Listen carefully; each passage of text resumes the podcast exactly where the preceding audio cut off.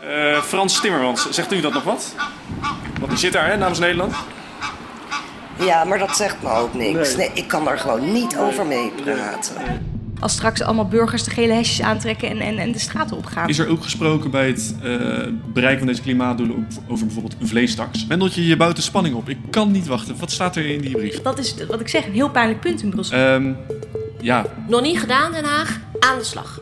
als ik aan jou vraag, wil jij een windmolen in je achtertuin? Iedereen zegt dan nee. We doen het op zich best oké eh, als Nederland. Iets in die trant.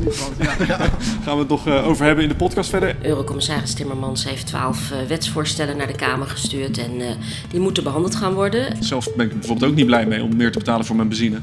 We hebben een laatste waarschuwing gekregen. Boeren zijn een hele machtige en vocale groep ook in alle samenleving. Ehm, ja, Die doelen in Brussel komen niet nergens vandaan. Hè? Mark Rutte, de Nederlandse premier in Brussel, echt voor gevochten heeft. Hè? Met Uitjes. De podcast van Brusselse Nieuwe.